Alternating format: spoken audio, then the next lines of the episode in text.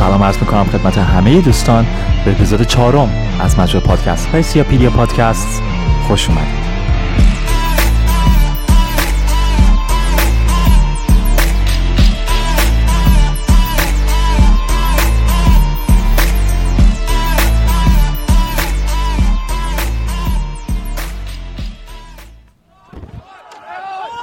در هنگ کنگ صدها هزار تظاهر کننده به خیابان ها اومدند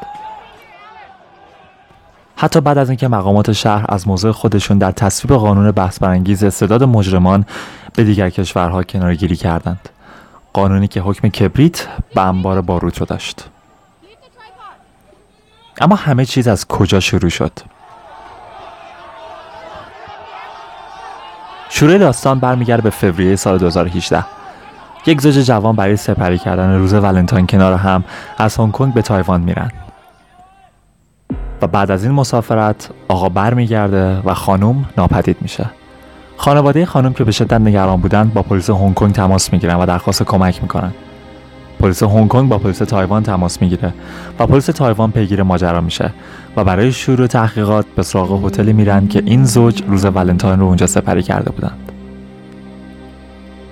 با چک کردن دوربین های امنیتی هتل مشخص میشه که مرد داستان ما با یه چمدون سیاه بزرگ از هتل خارج میشه و وقتی دوباره در هنگ کنگ ایشون رو بازجویی می‌کنن به قتل همسر خودشون اعتراف می‌کنه. و پلیس تایوان بدن این خانم رو دفن شده در ایستگاه راه آهن پیدا می‌کنه.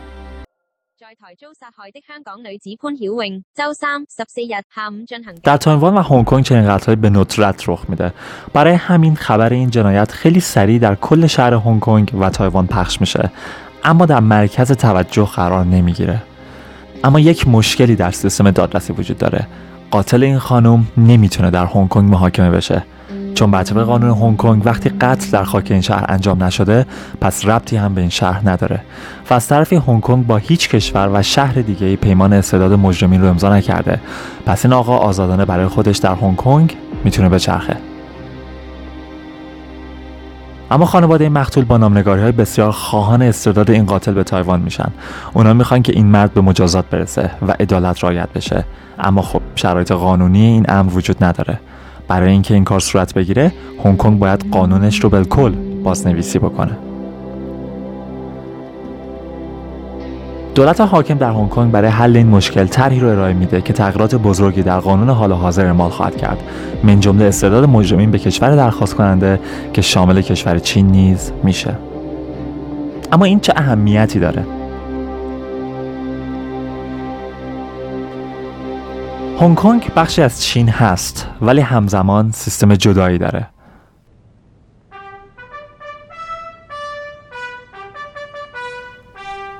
هنگ کنگ زمانی مستعمره انگلستان بود و در سال 1997 تحت قراردادی به عنوان قرارداد یک کشور و دو سیستم به چین تحویل داده شد. Welcome to the handover ceremony for Hong Kong, held jointly by the government of the United Kingdom اینطور شد که هنگ کنگ بخشی از جمهوری خلیج چین هست ولی سیستم اداری و قضایی خاص خودش رو داره که بسیار شبیه انگلستانه دولت محلی و دادگستری خودش رو هم نیز داره I should like on behalf of Her Majesty the Queen to express our thanks and good wishes to all the people of Hong Kong who have been such staunch and special friends over so many generations.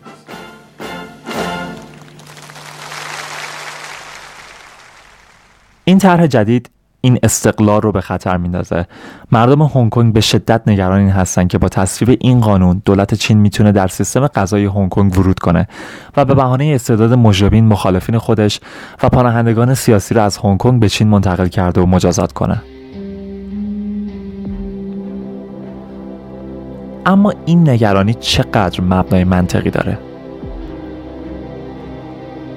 مردم هنگ کنگ دلایل بسیار قوی برای خودشون دارند در طی چند سال گذشته بخصوص تحت رهبری جدید چین که به شدت روی سیستم اداری و غذای چین تسلط داره پرونده های متعددی بوده که دولت چین وارد خاک هنگ کنگ شده و در عملیات های آدم ربایی مخالفان حکومتش رو دزدیده و هیچ کس دیگه هم ازشون خبر نداره.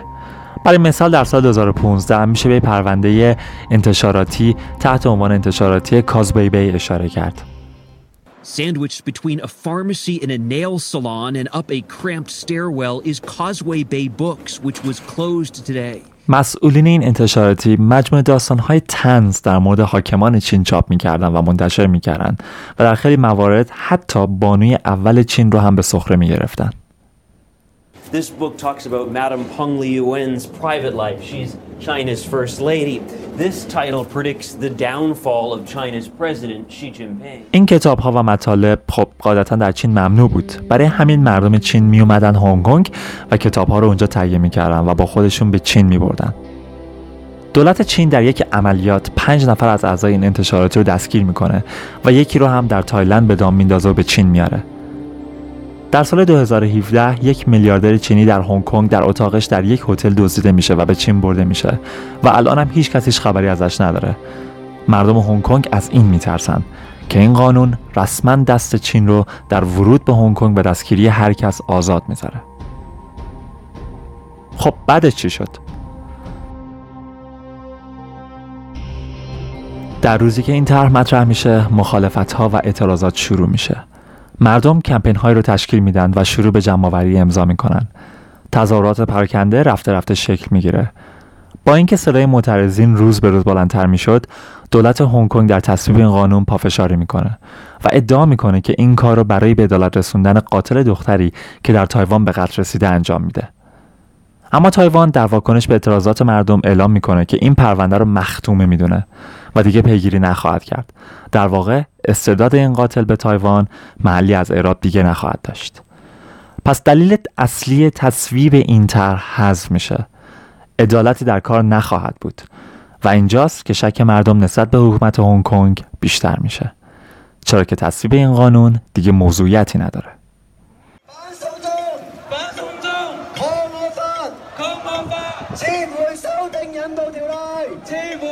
در نتیجه تظاهرات شکل جدیدی به خودش می‌گیره.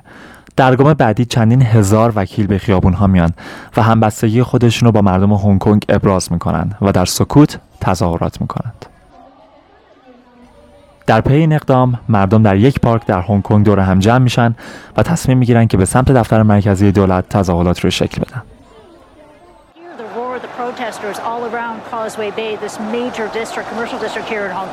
این تجمع کوچک خیلی زود تبدیل به جمعیت یک میلیونی میشه.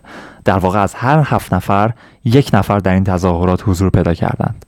در گرمای تابستان دمای بالای سی درجه و رطوبت بسیار شدید. از کودک تا پیر در این تظاهرات حضور داشتند.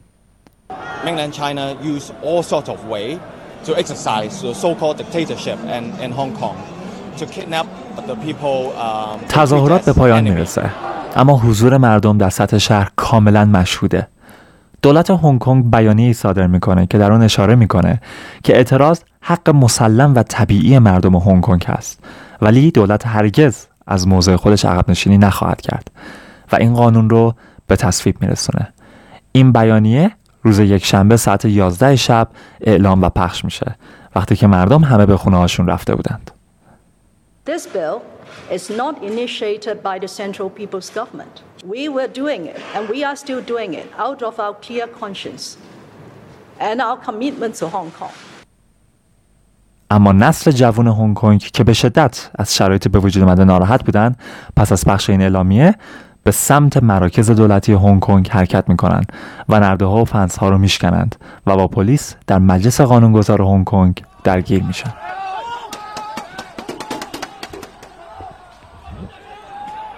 درگیری پلیس با تظاهر کنندگان در طول شب ادامه پیدا می‌کنه. سیاست های کلی حاکمان هنگ کنگ در یک جمله از رئیس دولت این شهر کاملا خودش رو به روز میده. ایشون یک بار گفتن که من مادر هنگ کنگ هستم و مثل هر مادری که نباید به هر ناله فرزند خودش توجه بکنه به اعتراض مردم نیز توجهی نخواهم کرد و این طرح را تصویب خواهم کرد. و این باعث شد که تظاهرات شدت بیشتری پیدا کنه. نیروهای پلیس با جدیت بیشتری با مردم برخورد کردند و از اسپری فلفل و باتون برای متفرق کردن مردم استفاده کردند. اما نسل جوان هنگ کنگ از روش های مختلفی برای مقابله با این نوع خشونت پلیس استفاده کرد. مثلا چتر بالای سرشون می‌گرفتن تا دیده نشن و اگر گاز اشکاور به سمتشون پرتاب می‌شد آب معدنی روی اسپری ها میریختن تا خاموش بشه.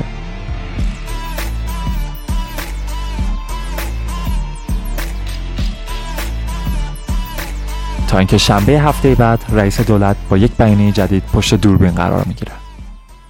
After repeated internal deliberations over the last two days, I now announce that the government has decided to suspend the legislative amendment exercise, restart our communication with all sectors of society, do more explanation work, and listen to different views of society. رئیس دولت اعلام می‌کنه که این طرح رو تعلیق خواهد کرد اما مردم هنگ کنگ دیگه اعتمادی به دولت نداشتند و در خیابون ها موندن It's not enough. We need to stop this because she would continue to force the passing of this bill very soon if if if she doesn't uh, stop this. That's why you came out today.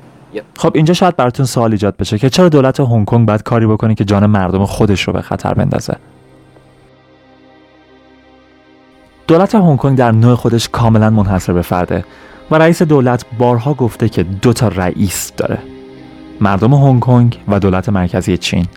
و البته ایشون مستقیما توسط مردم هنگ کنگ انتخاب نمیشه. ایشون توسط دولت مرکزی چین انتخاب میشه و در واقع دست نشانده و نفوذی محسوب میشه. ایشون به دولت چین جواب پس میده و مردم در ادامه اعتراضات خودشون ابراز دارن که این خانم نماینده مردم هنگ کنگ نیست. و الان باور بر این هست که شاید تمامی سناریوهای قتل اون خانم توسط شوهرش در تایوان توسط دولت خود چین نوشته شده باشه برای اینکه این قانون رو بتونه تصویب بکنه. در ادامه اعتراضات این بار حدود دو میلیون معترض به خیابان ها اومدن.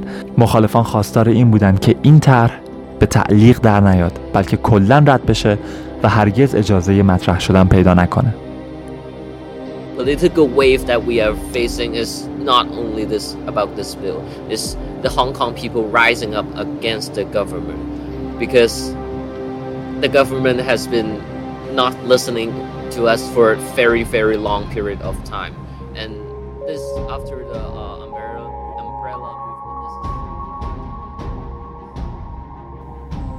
این باور وجود داره که دولت مرکزی چین هرگز روی خوش به این شهر دولت مستقل نشون نخواهد داد و باز هم برای تغییر قانون این منطقه اقدام خواهد کرد. حتی اگر شده آهسته پیوسته تغییرات رو اعمال کنه تا جایی که دیگر تفاوتی بین هنگ کنگ و دیگر شهرهای چین وجود نداشته باشه. برای همین مردم هنگ کنگ در سالهای آتی باز هم به خیابانها خواهند آمد تا از صحنه تصمیم گیری دور نباشند. در انتها در یک بیانیه دیگه رئیس دولت هنگ کنگ به خاطر ناامید کردن مردم عذرخواهی کرده و قول میده که صمیمانه پذیرای تمامی انتقادات خواهد بود و همواره خدمتگزار مردم میماند. متشکرم.